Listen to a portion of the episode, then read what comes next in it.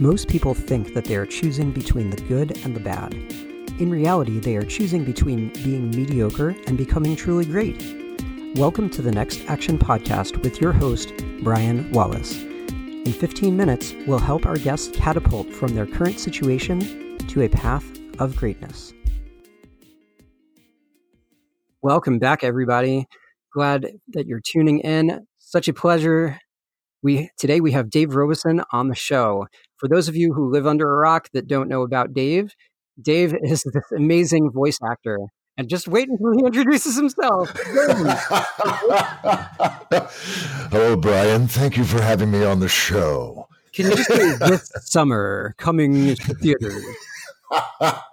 Coming to theaters this summer, the blockbuster hit that will change your world damn, that's just ridiculous. Like everybody's always like, what does that guy sound like? Who is this person? And that's Dave, right? That's Dave. That's me. And and that's it. And inevitably you're walking around, you're you're you're going through your life, you're at the checkout. It's like, God, you have a great voice. Do you do radio?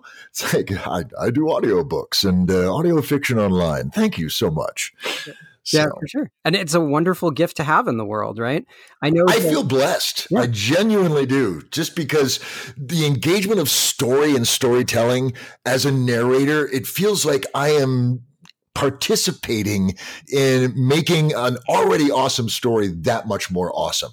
And that's that's a rare, rare gift. And I'm incredibly grateful for those opportunities. Absolutely. Anybody who can add audio and color to that is incredible. I know that we were just talking about the creepy internet before, and part of why I started the podcast is because people tell me that I have a nice, relaxing sounding voice. I'm like, well, where's this conversation going? Oh, right, you're saying I should do a podcast. Got it.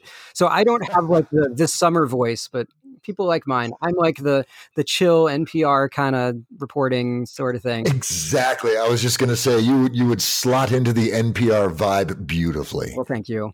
But this is about you, not me, and we've already gone through two minutes. So let's hit it. Tell us what you're doing right now beyond the art of voice.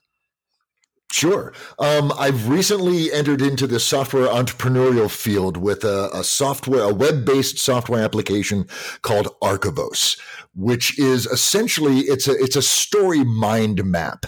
Uh, uh, it's it's a cre- it was created so that you could see stories the way you think about stories because stories are not just one character or one event. It's a character that does a thing at a place with another character. And it's this web work of interactive and interconnected relationships. So I created Archivos so you could visualize those relationships where you go in, you document the people and places, events of, of whatever narrative you're trying to convey. Uh, you define the relationships between them. And then Archivos gives you these three cool display modes where you can actually see that network of association. Uh, and and that's that really in a nutshell is is what Archivos does. It's great for people developing stories. It's also a, a, wonderful tool for conveying those stories, those narratives to other people. I love it. And it's fascinating. And it's also pretty new, and you're pretty new to entrepreneurship. So I imagine there's all sorts of questions that you have for this journey. You're not just starting out in the business world, I but this do. is a whole other ball of wax for you. So tell us. It really is. Yeah, for sure. So tell us a little bit on where you think we can help in the 15 minutes or even less that we have now. Okay. No, I, I can fill 15 minutes easy with all the questions I have. But the, the, the big ones, the big ones, first and foremost, is with Archivos, there are so many opportunities, so many industries it can be applied to. Writers can use it, gamers can use it. Uh, uh, you know, wikis for for movies uh, uh can be applied. Education, uh, genealogy. There are so many different verticals that we could pursue. And I'm I'm terrified that you know I got a lot of advice early on that I should focus, pick one, do it well. And I'm I'm terrified of if I do that, that I'll be missing out an opportunity in another industry that could bring us to a revenue, a sustainable revenue stream. Yeah, I think it's semi bad advice that you're getting. So first off, never ask your friends that aren't entrepreneurs about stuff like this because they're just going to be your cheerleaders. and it's basically like you're insulting them and you're, you're kind of crapping on your friends. It's like just have them over some, for some wine or something. So, yeah, I think the problem with the advice is you've already picked a niche, right? So, why do we need to go further with that? It doesn't make any sense. So, I would think that rather than figure out the perfect use of Archivos, we need to figure out the perfect uses, clusters of Archivos. So, I feel like writers mm. and movies go together a lot. I feel like it's a lot of writers' dreams for their book to be thrown into garbage and you know rescreened in a movie that misses all the points, and then the movie critics get mad. But I digress. Gamers right. are kind of their own thing. Uh, I know we talked about education market, genealogy, corporate.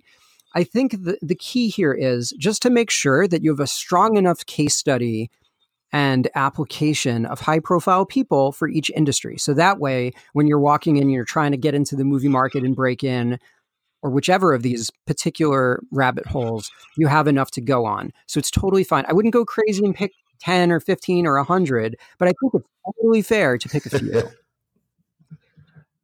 okay. No, that that's legit. And then creating use cases and samples in Archivos to demonstrate uh, uh, its ability to function and deliver uh, value in those industries. That's that's excellent. Absolutely. I love that. And we have to also be mindful that each one of these industries are going to have their own lexicon of words. So we can't go crazy trying to be everything mm-hmm. to everyone. But we're already niche enough that I think it's okay.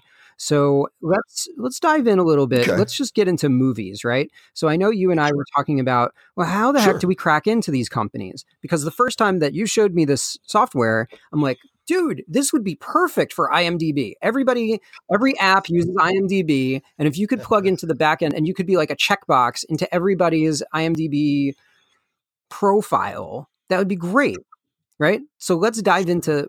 I mean, you don't know everybody there, right? Uh, they're not on your door. I know no. I don't think I know. If you're listening, guys, there's this guy named Dave, and he'll say this summer, however many times you want, just let him in the door. So, how the heck do we get people's attention when they don't know us and they're big and we're small and this and that? But guess what, everybody? Like that's not how the world works. A lot of people are going to tell you send out press releases, send them a fruit basket, do old school Pony Express style garbage. But I think that part it's a two part path. One is well, all, overall, it's making them come to you. So I think part of it is relationship economy. So just in a brief search on LinkedIn, I know several people that work there at IMDb on a high level. So I could look at the people that I know, those folks, the people that are in my network that respect me a lot, and they're happy to help me to help you. And then you could just be in the door, right? Holy crap. I didn't even consider the, the the, the connectivity in LinkedIn as a venue yeah. into and that. That's inspiring. about that, oh, on top of just the relationship side and introductions on a, a warm basis, so you're not just pitching them. You could make a whole video. I mean, again, you've got the the angelic voice here, right? So if you did something and you said IMDb a hundred times in a video, I'm pretty sure you'd get their attention. So I think you could make custom content, custom video, maybe some LinkedIn posts, tag them in it, right, to really get their attention. So that way you're advancing across two fronts at once. One, the relationship economy, the back door, oh, and two, the content side. So you're not just coming in with just straight up form, but also form and function. Right. Right, exactly. Oh, God, my brain is already pinging. Yes, I, I, love the idea of of creating a video just to demonstrate how Archivos can be used as a as a movie database tool. And then, yeah, I'll just say IMDb twenty five times. Exactly. somebody Listen, will, somebody will the world doesn't realize it, but anytime you write anything into the universe of the internet, the second it starts traveling around, you don't think that they have PR people and investor relations people and communications people that are just sitting there waiting for every Google alert and they're like, "Oh no, it went off again. What what do I have to go clean up?" And then they're like, "Oh, look, it's something that's not spam and crap and garbage." So you could get people's attention. It's almost like right. going viral, but as as opposed to going viral on the internet, which isn't that hard and sometimes not beneficial, going viral within an organization is tremendously fantastic and can take you a long way. Super target. Sweet. Sure. Love it. Got it. Yeah. Yeah. I love it. I can I can do so, that. I can absolutely do that. Yeah, I know you and I also so let's turn cool. into something that's very serious that needs a lot of careful thought and attention. So it's great. You have the voice, you've got the mm-hmm. platform, you've got the entrepreneurship, you've got a sweet app that uh, once everybody sees it and we pick the industries, it's going to go nuts. But you've got other things going on in your life. If we can, if you permit me, let's talk about this a bit. I do. Yeah, I, I, I absolutely, I, and that's kind of why I wanted to come onto the show was to to, to share this because I'm not, I know I'm not the only one enduring this who's going through this. Uh, my my wife uh, uh, was recently, not recently, she was diagnosed with Alzheimer's several years ago. Recently, uh, we discovered oh that she has stage four cancer and has been given a prognosis of of eight to ten months to live. Uh, uh, and this, you know, at the onset, I mean, that, that alone is a devastating piece of news. Uh, but I also have a young product on the line uh, that if I walk away from it, will wither. It will die. Um, fortunately, between the Alzheimer's and the cancer, she needs to rest, and she she naps uh, uh, several hours out of every day. So it's it's this it's this ability to be able to continue as an entrepreneur while still honoring and cherishing the people that you love when we're in this this crisis sure. so first off my into. blessings and prayers for a speedy recovery and i hope everything goes much better than whatever they're saying doctors uh, don't know everything they're not god and they don't really know so and I hear you. I mean, a lot of people would look at you and me. I have some personal things going on too, but this is about you, not me. And we only have a few minutes. So let's get into you. A lot of people probably look at you and they're like, Dave, come on, what are you doing? You can't build a company.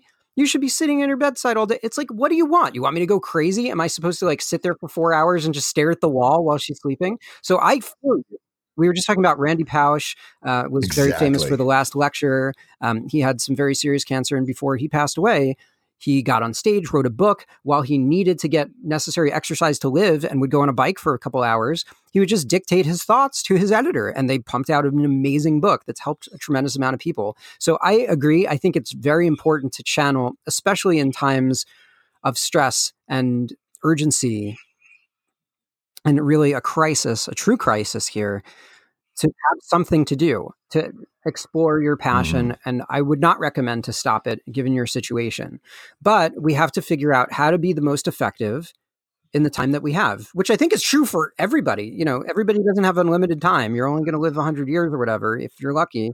So, yeah, everybody needs to think about this. Sure. You need to be, think yeah. about this uh, even closer than everybody else. So, I would say, you know, turn off Facebook, turn off all notifications on your phone, like get rid of social media, throw it in the garbage, and just be super intentional. I think a lot of people, you before you know it, you're watching stupid videos and you're just endlessly scrolling through everybody's lives. Turn that crap off, or maybe you have like an hour every few days to just do that.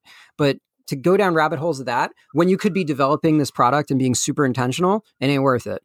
So I think it's worth figuring out the right content on the right platforms. So obviously the audio is great, the video is necessary, product development, and then marketing, press, visibility, speaking at places, which I mean, you're a speaker, but I don't know how much you get up on stage, but I feel like really circling in and spending as much time focused on this as opposed to all that other crap is super important.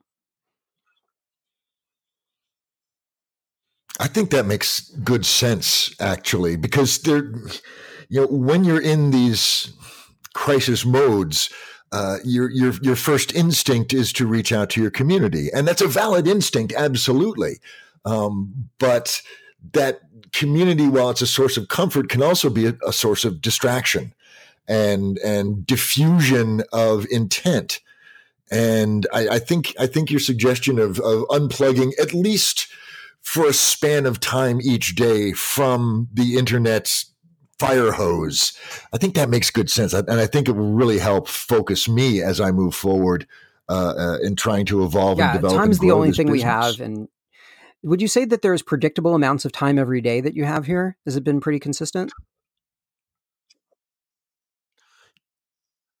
Pretty consistent. There's there are uh, a few hours in the morning, a few hours in the afternoon, and then some hours in the late evenings okay. that I so can reliably as we're up to the last upon. few seconds here, I think just getting a very strict regimen with a little wiggle room, I think is the right thing to do. So, Dave, thank you so much. I really do hope everything works out from that, and I, I love what you're doing. Thank you so much for being on today. Brian, thanks for having me. This has been outstanding. I deeply appreciate it.